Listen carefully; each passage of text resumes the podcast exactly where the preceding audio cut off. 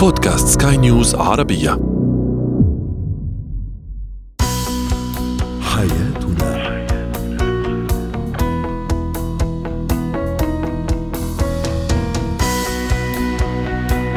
أهلا بكم مستمعينا الكرام إلى حياتنا برنامجكم اليومي الذي يعنى بشؤون الأسرة وباقي الشؤون الحياتية الأخرى والذي يمكنكم متابعته على بودكاست سكاي نيوز عربية. معي أنا طيبة حميد. اليوم نتحدث في هو وهي عن الزوجة العنيدة وفي زينة الحياة الحديث عن الغيرة لدى الأطفال ونسلط الضوء على كيفية التفكير خارج الصندوق.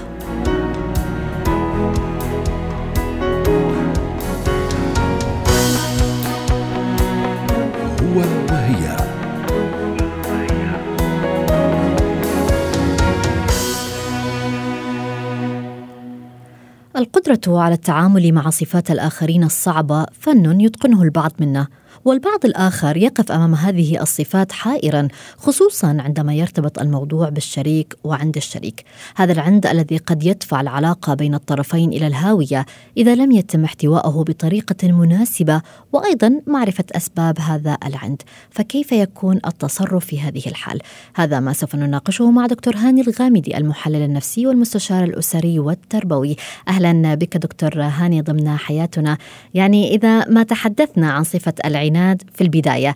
هل هذه الصفة قد تكون طبع لدى البعض أم يمكن آه، اكتشافها في بداية الارتباط آه، أم قد نفاجأ بظهور العناد فجأة آه، لدى أحد أطراف العلاقة ونصدم بالموضوع خلال الزواج؟ خلينا ناخذها أول شيء من البدايات. قد يظهر الإنسان أحيانا بأنه هو عنيد أصلا وهو قد يصنف من الشخصيات الحدية. نعم. قد يصنف. وفي البدايات قد لا يظهر عليه هذا هذا السلوك بشكل أو بآخر.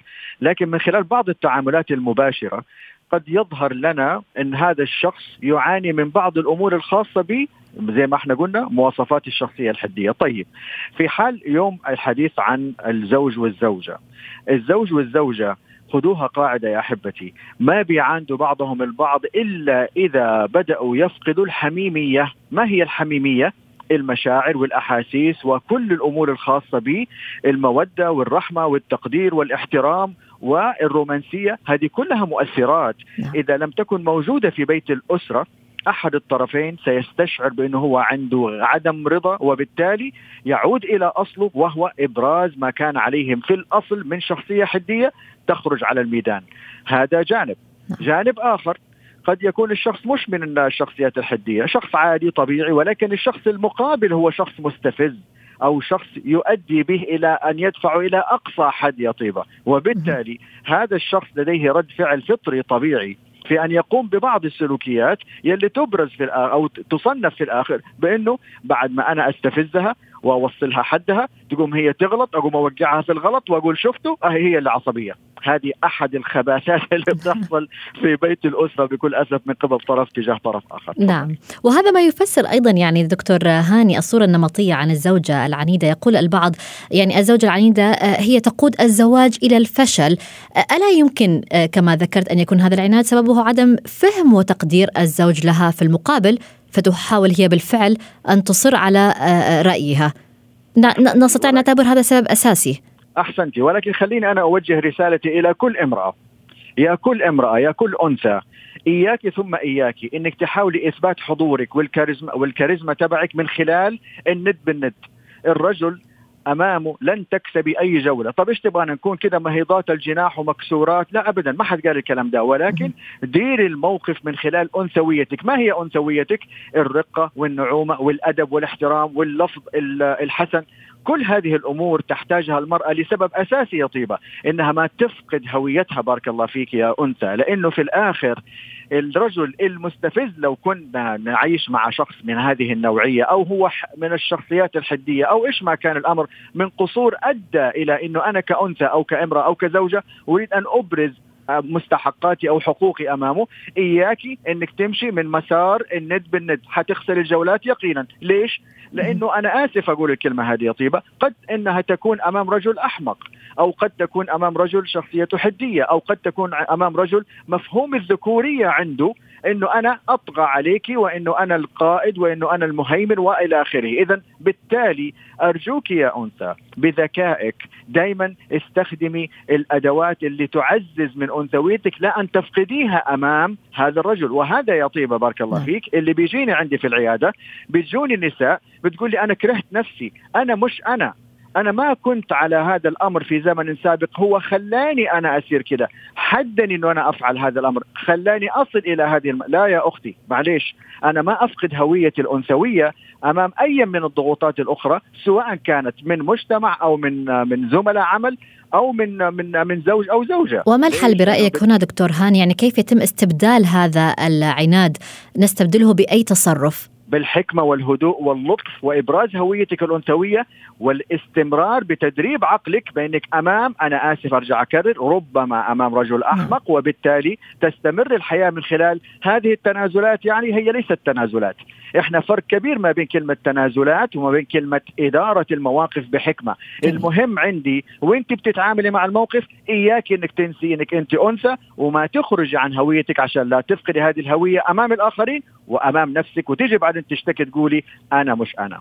دكتور هاني طرحنا سؤال على مواقع التواصل الاجتماعي لسكاي نيوز عربية وكان السؤال يعني برأيكم ما هي أنسب طريقة للتعامل مع الزوجة العنيدة؟ وأنقل لك بعض التعليقات. هناك مثلا من تعليق من هشام يقول كالصياد الذي يريد اصطياد سمكة سمكة التونة مثلا عنيدة يشد الخيط أحيانا ويرخيها أحيانا أخرى حتى تستسلم. هناك من يقول طنشها. وأيضا مجموعة من مجموعة من التعليقات تقول الحل بالزوجة الثانية. أو بالابتعاد عنها. وآخر يرد ربما لا يوجد حب بينهما فالأفضل الانفصال. ما هو تعليقك على هذه العينة من من التعليقات والتعامل مع الزوجة العنيدة؟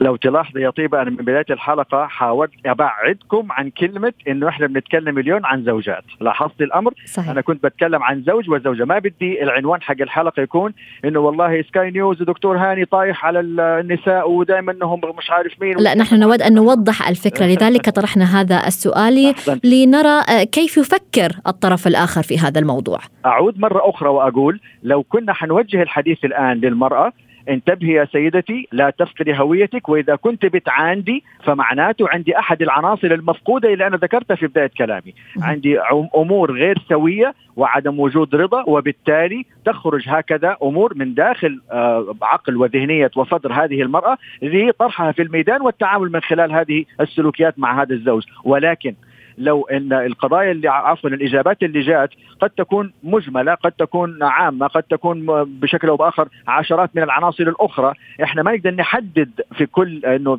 عفوا إنه كل كيس عليه سي دي أو عليه آه، كلام ينطبق آه، يعني آه، بالحرف عليه. لأنه كل كيس له حل مناسب. لكن بالعموم المرأة العصبية الحدية حتفقد أنثويتها وتفقد بيتها وتفقد الحب وتفقد الزوج وتفقد الأبناء لأنه أنت رمز مهم جدا لكل الأسرة حتى مع الزوج والأبناء إنك أنت مصدر الحنان، مصدر الحب،. مصدر الرقة، لما تفقدي هكذا أمور وتظهري إنك أنت عكس ذلك فأنت حتفقدي هويتك وبالتالي منتجك ومن هم حولك يقينا لن يكونوا راضين عنك وبالتالي أنت قد فقدت دائرة الأمان والسعادة في أسرتك بشكل مباشر. طيب إذا ما تحدثنا بشكل عام ارتبطنا بشريك يتميز بالحدية أو بالعناد، كيف يكون التعامل مع هذا الشريك سواء كان في فترة الخطوبة أو الزواج وهل تختلف هذه الفترات في التعامل؟ إذا كان في الخطوبة واكتشفت إنه هذا الشخص بدأ يهايط علي وبدأ يتكلم كلام غير لائق وبدأت العصبية تظهر إذا كنت أنت بتعصب علي وإحنا لسه المفروض تجيب لي وردة وتسمعني أغنية من أغاني أم كلثوم الحلوة. إذا من بداياتك كده معايا. امال حتعمل إيه بعد ما نعمل بعد ما كنت تحت سقف الأسرة؟ معنى ذلك إنه عندي مشكلة في هذا الجانب وللأسف يا طيبة وهذه حقيقة هناك بعض من الشباب يريد أن يبرز ذاته وذكوريته من خلال يعني زي اللي يقول لك اقطع رأس القط من أول يوم. لا يا حبيبنا ده كلام فاضي. الأمر يتم من خلال احتواء ومن خلال تنازلات كثيرة وتذويب لشخصيتك في شخصيتها وليس الند بالند. يا أحبتي أول ما يكون الأمر في ذهنية أي شخص من الطرفين إنه العملية ند بالند لأثبت ذاتي يقينا هذه الشراكة هي شراكة فاسدة. الشراكة هي تذويب لطرفين ضمن شركة يخرج من خلال جزء مني وجزء منها عشان نصل إلى مرحلة التوائم والتكامل وبالتالي تستمر الحياة، أما إذا كان فيها أنا وأنت فريقي وفريقك فأعانكم الله هذه ليست شراكة حقيقية وليست شراكة سليمة ويجب التنبه بأنه يتخذوا أحد الطرفين إجراء منذ البداية. يعني نستطيع أن نقول أن التجاهل هو أمر غير مطلوب في هذه الحالة. يجب أن نواجه الشريك بصفاته إلى حد ما ممكن لأنه التغافل مطلوب عندنا وعندنا أمور كثيرة إنه الإنسان يتنازل ويتجاوز بحكمته وبعقله ولكن حينما يزداد الأمر عن حده أنا بتكلم كثير في سناباتي يا طيبة عن إنه كيف حقوق الشخص في إنه يعيش بسعادة. نعم. الرسالة عندي إنه يعيش الإنسان بسعادة بغض النظر عن ماهيه وجوده اليوم ضمن شراكات معينة سواء في عمل أو في مجتمع أو في بيت أو في أسرة. المهم إنه أنا يكون عندي منتج يعطيني الإحساس بالسعادة وبالتالي أنا أتنازل أنا أتغافل ولكن إذا زاد الأمر عن حده فيتخذ الإنسان إجراءه لإكمال حياته على النهج اللي المفترض إنه يعيشه في هذه الدنيا بسعادة وبكرامة. شكرا لك على هذه النصائح دكتور هاني الغامدي المحلل النفسي والمستشار الأسري والتربوي.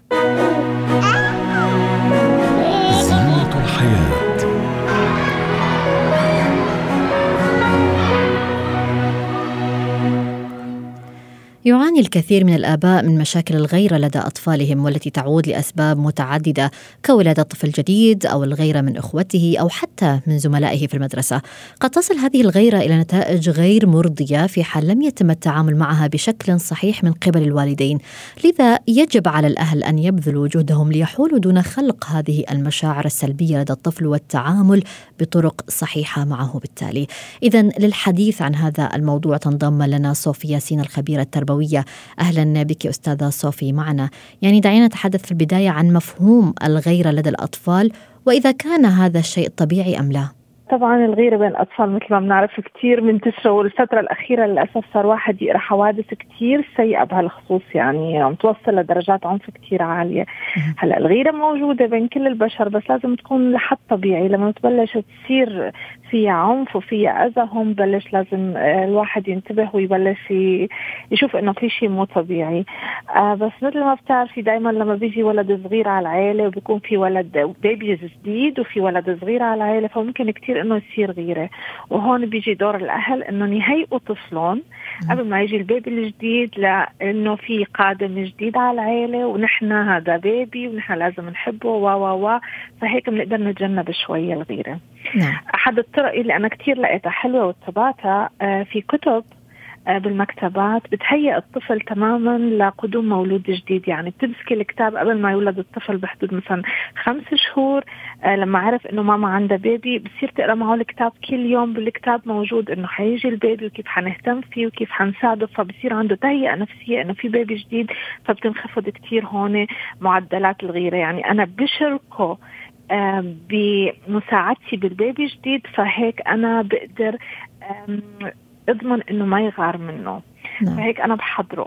كمان لازم ما أظهر اهتمام كبير كتير بال الولد لما بيجي بيبي جديد ممكن إذا ما هيئته بهي الطريقة ممكن يغار فبصير ببلش يصير عنيف ببلش يصير يخرب ببلش يصير يصرخ.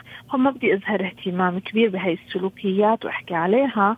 آه بدي أعطي الولد من وقتي ومن نعم. اهتمامي. يعني هذا سبب من الأسباب صحيح؟ سبب من أسباب الغيرة ولاده طفل جديد ولكن ماذا لو كان طفل مثلا يغار من آه، زملائه في المدرسة يغار من أخوته الأكبر سنا مثلا؟ دائما الطفل الأوسط دائما بيعاني من غيرة لأنه بحس إنه لازم بيغار من الكبير لأنه الكبير آخذ مكان كبيرة بالبيت وبيغار من الصغير لأنه صغير مدلل. نعم. هون بيجي دوري كأهل إنه بين له إنه أنا بحب كل الأولاد مثل بعضهم وكمان لازم نحط الأولاد بأنشطة بحيث إنهم ينشغلوا شوي عن التركيز عن موضوع الغيرة بالبيت. فبيشتاقوا لبعضهم بعدين موجههم انه يلعبوا مع بعضهم بشكل إيجابي. ودائما الحوار الحوار الحوار والاهتمام بكل ولد لأنه كل ولد بحد ذاته كائن متفرد بحد ذاته. يعني كتير حلو ألعب لعبة مع أولادي. قول إنه مثلا آه، هلأ رح أقول رح أحكي لكم عن ولد بيساعد أمه كتير.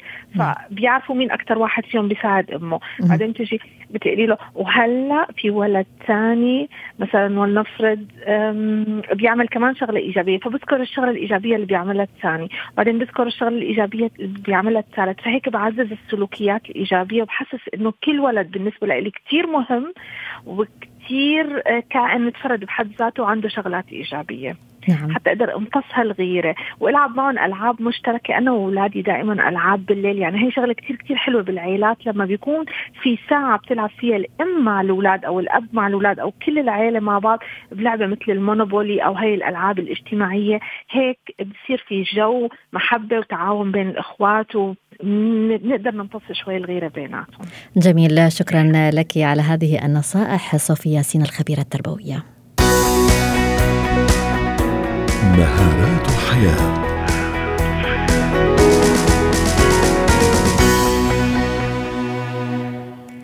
من منا لم يسمع بمصطلح التفكير خارج الصندوق في الجامعة أو في العمل وحتى عند تأسيس المشاريع دائما ما نجد من يبحث عن فكرة جديدة تأتي من خارج الصندوق والهدف بالتأكيد التميز والاختلاف. ولكن كيف يتم هذا الموضوع؟ هل هو مهارة يجب اكتسابها أم هو موهبة؟ أم تعتمد على ذكاء الشخص وطريقته أو طريقته في التفكير؟ دعونا نناقش هذا الموضوع مع الدكتور محمد الطيب مدرب مهارات الحياة. أهلا بك دكتور محمد ضمن حياتنا. يعني التفكير خارج الصندوق يعني آه، أن نضع كل الأفكار التقليدية وما اعتدنا عليه على جنب لنأتي بحل جديد أو فكرة جديدة غير مالوفه صحيح؟ طيب خلينا المصطلح آه، إن إحنا يعني نفكر خارج الصندوق. دي من ضمن المصطلحات اللي مؤخرا بدأت تتكرر كتير. كنا صحيح. لما زمان بنيجي نقولها thinking out of the box كان الآخرين يعني الكلمة جديدة يعني إيه أفكر بره الصندوق؟ فكنا علشان نشرح الفكرة لازم رقم واحد نشرح طب إيه هو اللي جوه الصندوق؟ عشان أفكر براه جميل. آه الصندوق نفسه فيه إيه؟ فبالتالي لازم الواحد علشان يبدأ يفكر بره الصندوق لازم يكون aware باللي حواليه باللي بيحصل حواليه. إيه القوانين اللي هو اللي موجودة حاليا في الوقت اللي هو فيه؟ آه إيه طريقة التفكير اللي الناس بتفكر بيها؟ إيه النتائج اللي موجودة علشان كده أقدر أفكر بره الصندوق لأن أنا ممكن أكون فاكر إني بفكر بره الصندوق وأنا أكون زي اللي بيهرب من مكان وبعدين بعد لما بياخد الطريق يرجع تاني لنفس المكان. ليه؟ لأنه ما هوش عارف الطريق عامل إزاي. أي شخص يستطيع أن يفكر خارج الصندوق الدكتور محمد؟ خلينا نتفق اتفاق لأن الموضوع ده بيتكرر السؤال ده بيتكرر كتير في موضوع حتى القيادة. آه اللي هي إن أنا أكون قائد أو أو لأ هي بالفطرة ولا أنا بولد بيها آه فالسؤال ده هنلاقيه موجود في طريقة التفكير هنلاقيه موجود في صفات معينة في الأشخاص. هل أنا بتولد بشيء أو آه بتعلمه نتفق اتفاق. أي حد هيولد بأي شيء موهبة عنده مش هينميها تروح. نعم. أي حد عايز يتدرب على أي حاجة وإحنا بنجربها عملي في التدريبات؟ آه أي شخص عايز يتدرب على أي شيء ويكون عنده الاستمرارية فيها ويكون عنده مدرب صحيح يعني مدرب آه ذو خبرة هيقدر إن هو يوصل للي هو عايزه. ولكن لو الاثنين بيتدربوا بنفس الكفاءة اللي عنده الموهبة واللي بيحاول إن هو آه يتعلمها لا اللي عنده الموهبة هتزيد. فالتفكير بره الصندوق وارد جدا تكون في الشخصية لأن الشخصية بتنقسم لكذا حاجة. في بعض الشخصيات بيفكر بال sensing بيفكر بالحاجات اللي ملموسة أو مرئية قدامه. وفي زي ما بنقول الأشخاص اللي بيفكروا بال six sense اللي هي آه، بيسموها intuition آه، أو الحدسي بيكون شخص آه، بيفكر في الاشياء أو بتجيله الاشياء داخلية بيحسها فبيقوم بالدور ده. فده شخص وده شخص ولكن إحنا بنقدر نكون الاثنين لو اشتغلنا عليه. فلو جينا قلنا نعم. إن الشخص بيولد بيها الشخص الثاني مش هيشتغل. اذا هي مهارة ونستطيع اكتساب هذه المهارة أو تطويرها بالفعل. كيف آه، نعمل على تطوير آه، الفكر أو التفكير الإبداعي إذا صح التعبير؟ بالظبط. حلو جدا الموضوع الإبداعي ده.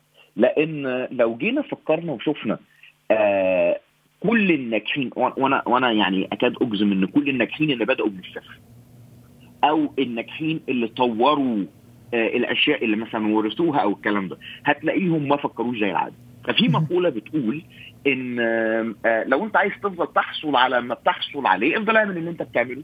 أو بشكل تاني لو أنت عايز تحصل على اللي بيحصلوا عليه الآخرين وتبقى زيك زي غيرك ففكر زيهم. طيب الحل إيه؟ الحل لو أنت عايز تكون مختلف يبقى لازم تفكر باختلاف بشكل مختلف.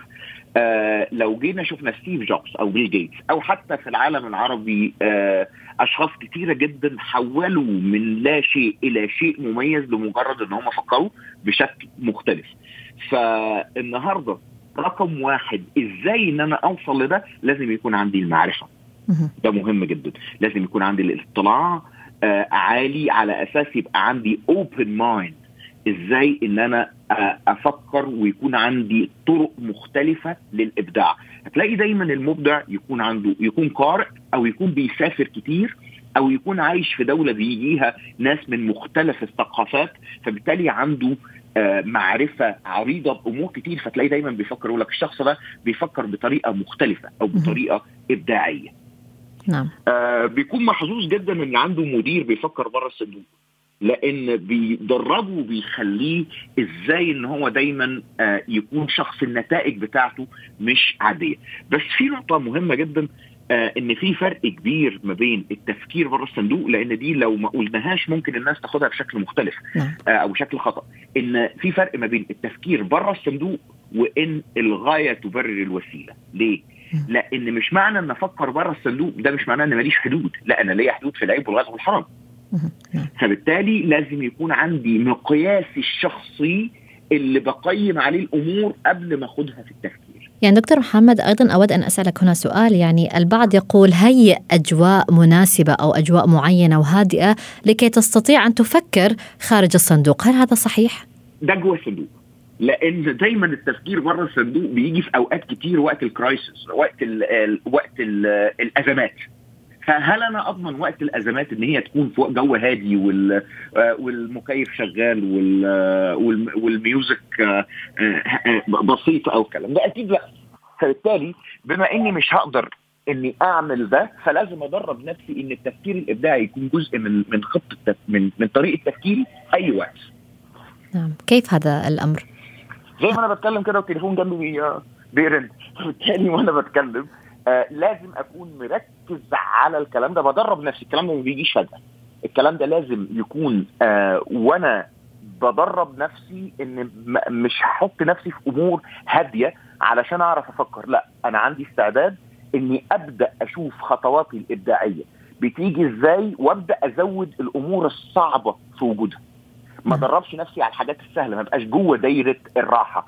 ادرب نفسي ان في اي وقت هجيب الناتج المطلوب مهما كانت الظروف المحاطة بيا. طيب يعني أيضا هناك سؤال يعني لو لدينا أطفال هل يجب أن نعودهم على التفكير دائما خارج الصندوق؟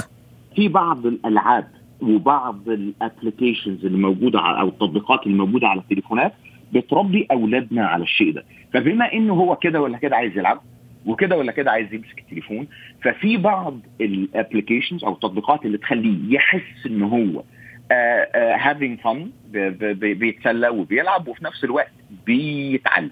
علشان كده إحنا لازم نكون ناخد بالنا إيه البرامج اللي هو بينزلها ونحاول ندخلها جواه بس ما يبقاش غصب عنه. لأن أنا بشوف بعض الآباء يقولوا أنت لازم تعمل كذا وتعمل كذا وتعمل كذا وبالتالي uh, بيكرهوا في الشيء نفسه. نعم. فعلشان كده إحنا لازم نجيبها بالطريقة اللي هو يحبها أو المفتاح بتاعه مش المفتاح بتاعي بتاعي أنا كأب أو كأم. وده برضه تفكير خارج الصندوق. طيب دكتور محمد أيضا يعني التفكير خارج المألوف أو خارج الصندوق قد يأتي بأفكار مختلفة وغير معتادة وبالتالي من الطبيعي أن تواجه هذه الأفكار من قبل البعض باعتراض لأنه هم ما تعودوا أو ما غير متعودين وغير آلفين لهذه الأفكار الجديدة.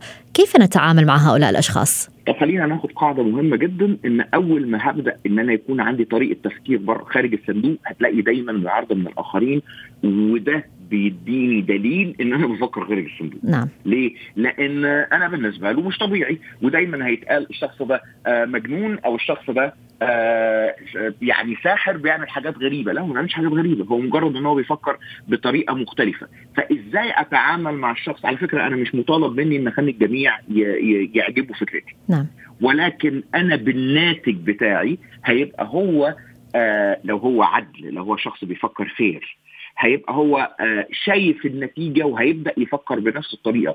أما لو الشخص ده حتى لو شاف النتيجة ناجحة مش عايز يؤمن بيها أو ياخد الفكرة بشكل صحيح آه يبقى بالتالي أنا مش هيهمني رأيه كتير لأن مش هو ده اللي هحطه في الخطوات حياتي وضحت الفكرة شكرا لك الدكتور محمد الطيب مدرب مهارات الحياة. حياتنا.